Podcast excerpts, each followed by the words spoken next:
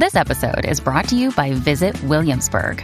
In Williamsburg, Virginia, there's never too much of a good thing. Whether you're a foodie, a golfer, a history buff, a shopaholic, an outdoor enthusiast, or a thrill seeker, you'll find what you came for here and more. So ask yourself, what is it you want? Discover Williamsburg and plan your trip at visitwilliamsburg.com.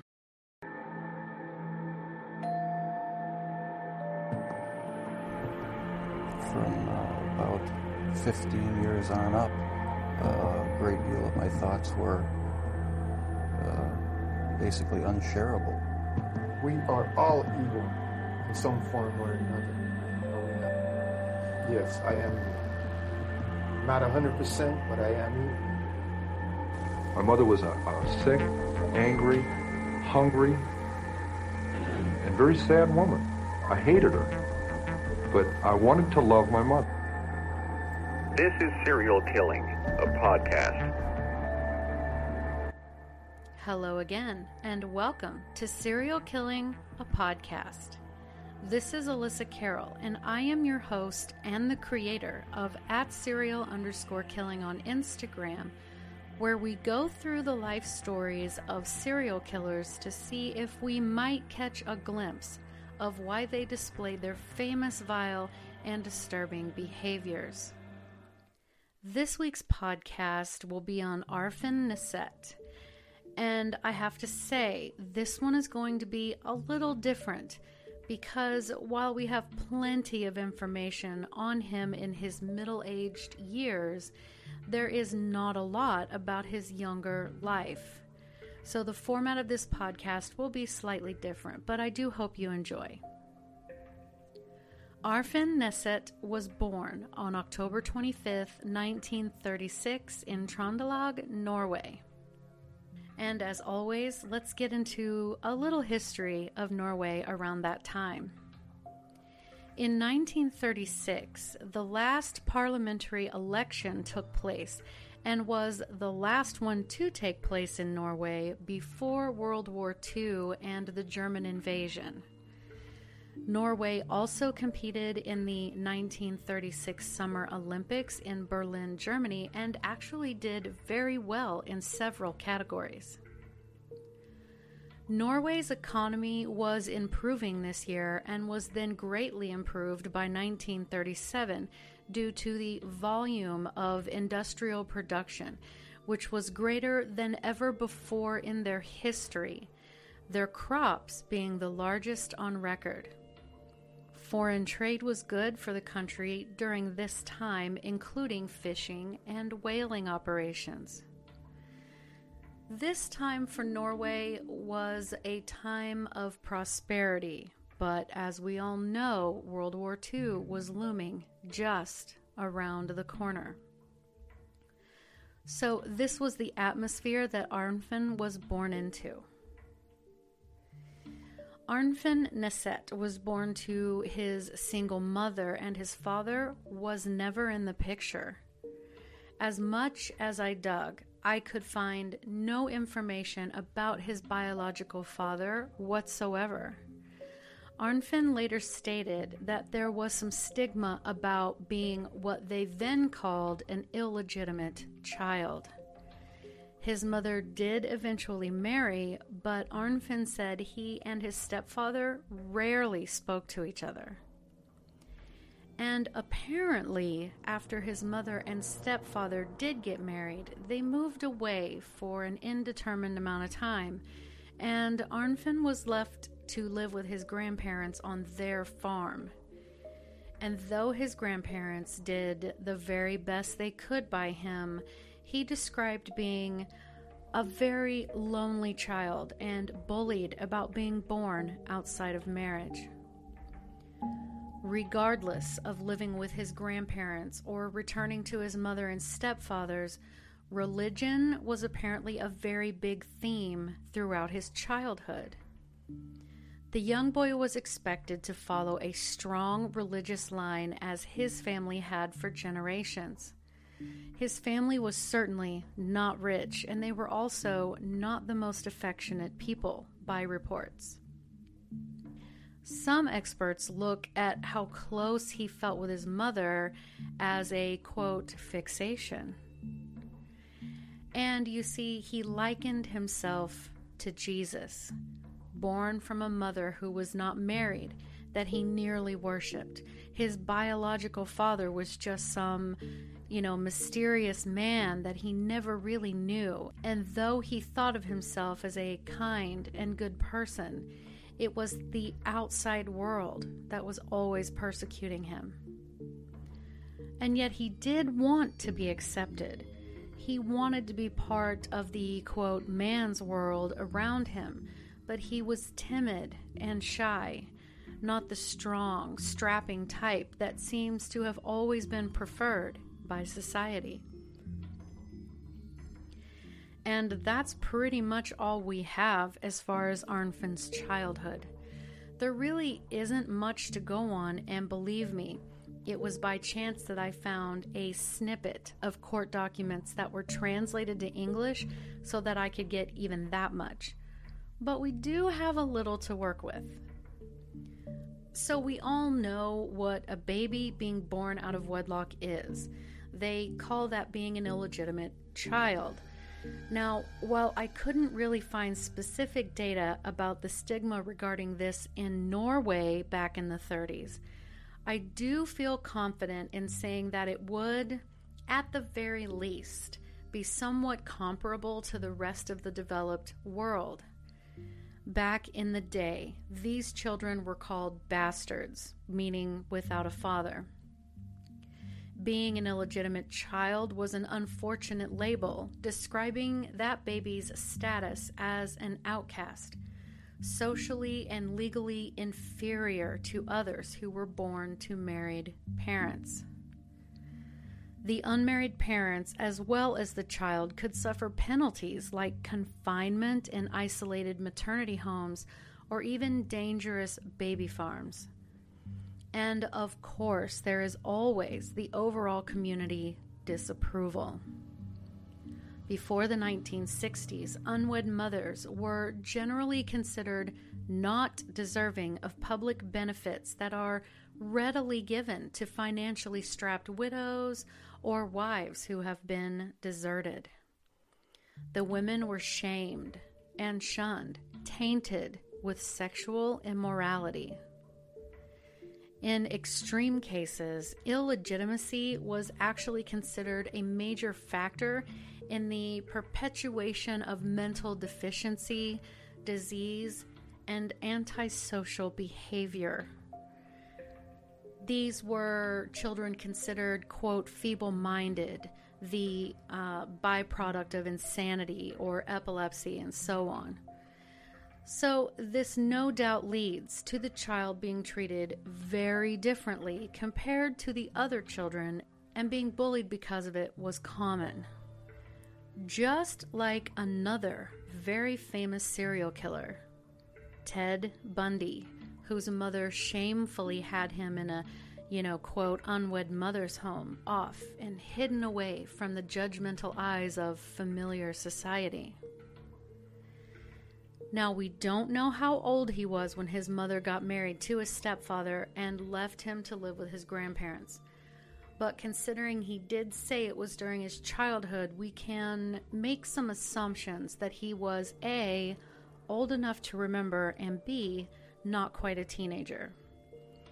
Up to this point, he had most likely had his mother all to himself, not having to share her attention or affections with anyone else. Now, when she began her relationship with his stepfather and they decided to get married, it would be sort of like a next level reminder of the fact that his own father wasn't around. Arnfinn would also have to learn and adjust to sharing his mother's love with another person. Some children even show increased attachment to their formal single parent, and they usually express jealousy. And then we have the issue with him being left to live with his grandparents, though we don't really know for how long. before that, he would have already been wondering where exactly did he belong in the new situation.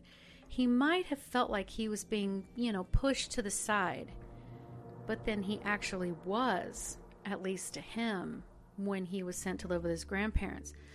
We can't know why his mother would leave him and go live elsewhere with her husband, but I'm sure we can all agree that no matter the reason, completely relatable or not, it would have had a severe negative impact on the boy. He would have felt abandoned, not good enough.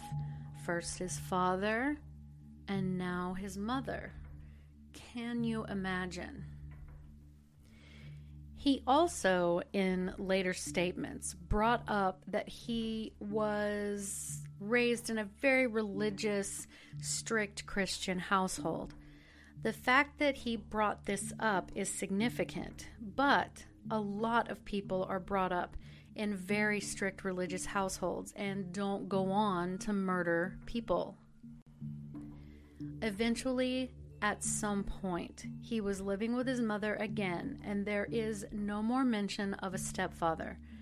Now, we don't know if he was still in the picture or they separated, but we do know that he stayed with her from then on into his adulthood, and we know that they remained close.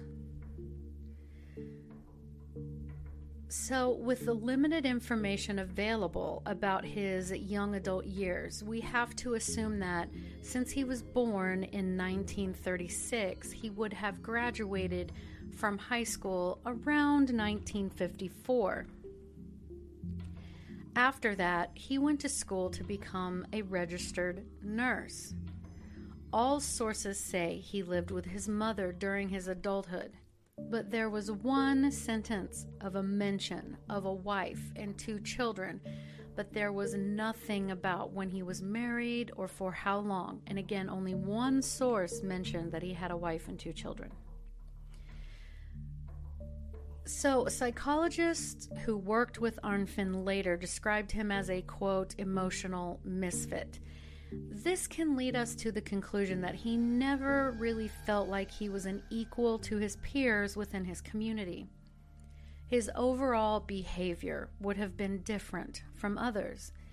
If he continued to live with his mother long past when most leave, his local society would have looked at him, you know, at least a little differently. Due to his childhood and how he described himself as lonely and so on, I am prone to believe that he was also maybe anxious. Considering his being bullied as a child and his described unassuming nature, the overall picture we get is that he was socially awkward and most likely kept to himself. Now, there just isn't any information about him doing anything outside of his comfort zone as a young man. He lived with his mother. He got up, he went to work as a nurse, he did his job, he came home, and that was that. He completely lived under the radar for nearly another 20 years. There was some testimony from a woman who had studied anesthesia with him back in 1962. She stated, quote, I have only good things to say about Arnfinn Nesset from the time I first met him. He was a very kind student. He was also very skilled and could do anything on the ward. He was very good with his hands. Unquote you would have to find someone who knew him back then on more than this superficial level to know what he did outside of that. And at this point, he's in his 80s. So that might be hard to do. But the story picks back up when he was hired as the head nurse at a large nursing home community in Orkdal. Arnfinn's beloved mother died in 1975. Two years later, in 1977, the now 41 year old became the director of the Orkdal Valley Nursing Home. He surely had a great reputation and was respected in the local medical community to be able to even get this position. He was described as average height, slim. He wore glasses, his back stooped just a bit, and he was, by this point, balding. He was described as mild mannered and carried out his duties professionally and adequately. And yet, not long after he accepted his new role as director, the patients seemed to be dying in greater numbers. While death was obviously something that a nursing home was used to dealing with, the increase raised some eyebrows. But no one seemed terribly concerned, though some were also noticing that Arnfinn was ordering a large amount of Curacit. Curacit is a white, crystalline, odorless chemical. It was discovered in 1906 and its properties were realized after studying the effects of the drug on animals. Then in 1949, it was used to induce paralysis. It is derived from a plant that can be prepared and used as a poison. Tribes in South America dip the tips of their arrows in this poison, which hinders the respiratory muscles from being able to contract, thus causing asphyxiation. It has to be injected because ingesting it causes no issues. Now, its medical use is mostly limited to short term muscle relaxation in intensive care and with anesthesia. It is widely used because it is one of the fastest acting and has one of the shortest duration in its class. It is used often when a person has to be intubated or, you know, having a breathing tube inserted. Now, here's the interesting part Curacit does not actually render a person unconscious, it does not replace anesthesia. So, without accompanying anesthesia, the effects of this chemical will most likely mean the person is feeling everything being done to them while being completely unable to communicate this fact to their caregivers. So, needless to say, it's not supposed to be administered to a conscious patient. And if the patient is not receiving oxygen due to their paralysis, they will die from asphyxia. So, when asked why he was ordering these larger amounts, he stated that there was a rat problem at the facility and he was using it to kill them. However, it became increasingly hard to ignore the correlation between the sudden increase in deaths and the large amounts of the muscle relaxant he had ordered. So, after an employee of the retirement home called a local journalist and told them of the orders of excess drugs, the journalist then informed the police. In March of 1981, the authorities paid the nursing home a visit to interview Arnfinn. This time, he stated he was using this chemical to kill stray dogs hanging around the facility.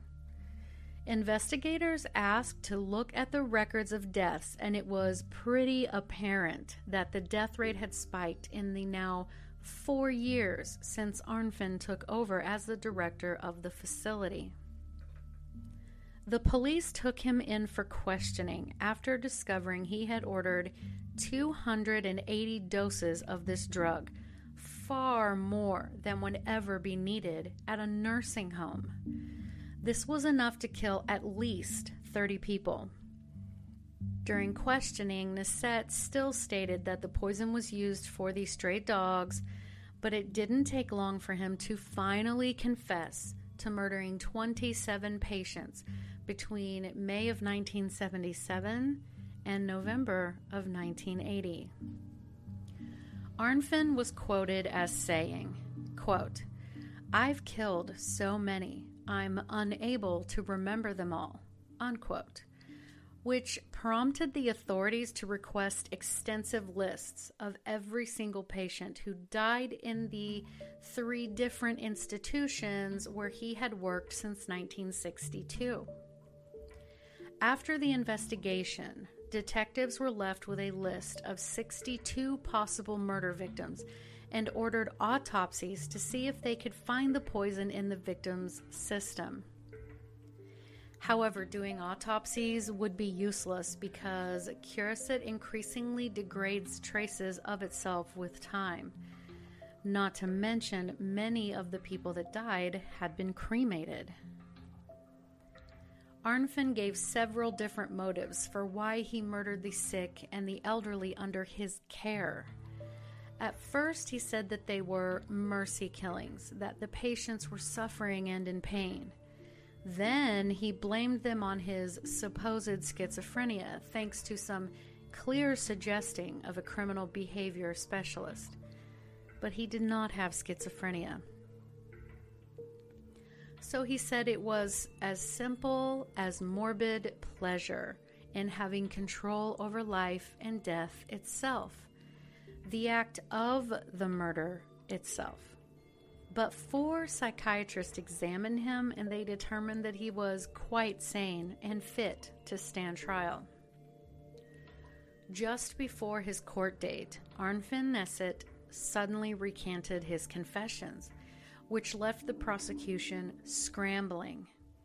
But he was ultimately charged with murdering only 25 of the victims, along with five counts of forgery and embezzlement that were added due to the killer's improper use of some of his victims' money. Nesset pled innocent to all of his counts when his trial opened in October of 1982. He testified that there just had to be something wrong with him and that none of his crimes had been sexually motivated. Experts testified that he had had a troubled childhood and adolescence, which had a great negative impact on him. It bothered him greatly that he had been born from a single mother. Five months later, in March of 1983, the jury convicted him of 22 counts of murder, one count of attempted murder, plus five counts of forgery and embezzlement. Nesset was acquitted on the remaining three murder charges. The judge was not impressed by Nesset stating he considered himself a quote, demigod, holding the power of life and death over his elderly patients in his hands. His conviction ended with the maximum sentence possible under Norwegian law 21 years in prison, with a possibility of 10 more years preventative detention. He was first eligible for parole in March of 1993 after only serving 10 years, but he was actually finally released in 2004. So he's out, guys, and rumor has it he's living in an undisclosed location in Norway under a different name. So, to me, this story is one of a man who felt completely out of control in his youth, being made fun of for the negative social stigma of being born outside of marriage. He was a slight man, unassuming, not considered a threat to anyone. After the death of his mother, which I think might have been the catalyst for his murders shortly after, he killed because he liked the control. I mean, think about it. He was an educated man who knew that injecting someone with this drug would render them paralyzed and that they would subsequently suffocate, knowing full well what was happening to them the whole time. His victims, conscious of what was happening, would have been terrified and powerless to defend themselves. And I think that is what he got off on. But what do you think? Leave me a comment on Instagram at serial underscore killing or YouTube under the same name of this podcast. You can visit my website at serialkilling.squarespace.com and also considering sponsoring the podcast. Become a patron. It's fun, I promise. Kind of. It takes a lot of hours to do this work, but I do love it. And thank you so much for listening. I appreciate every one of you because I know you could be listening to anyone else, but you chose me. Have a great day. Music by Kevin MacLeod on Incompetech.com.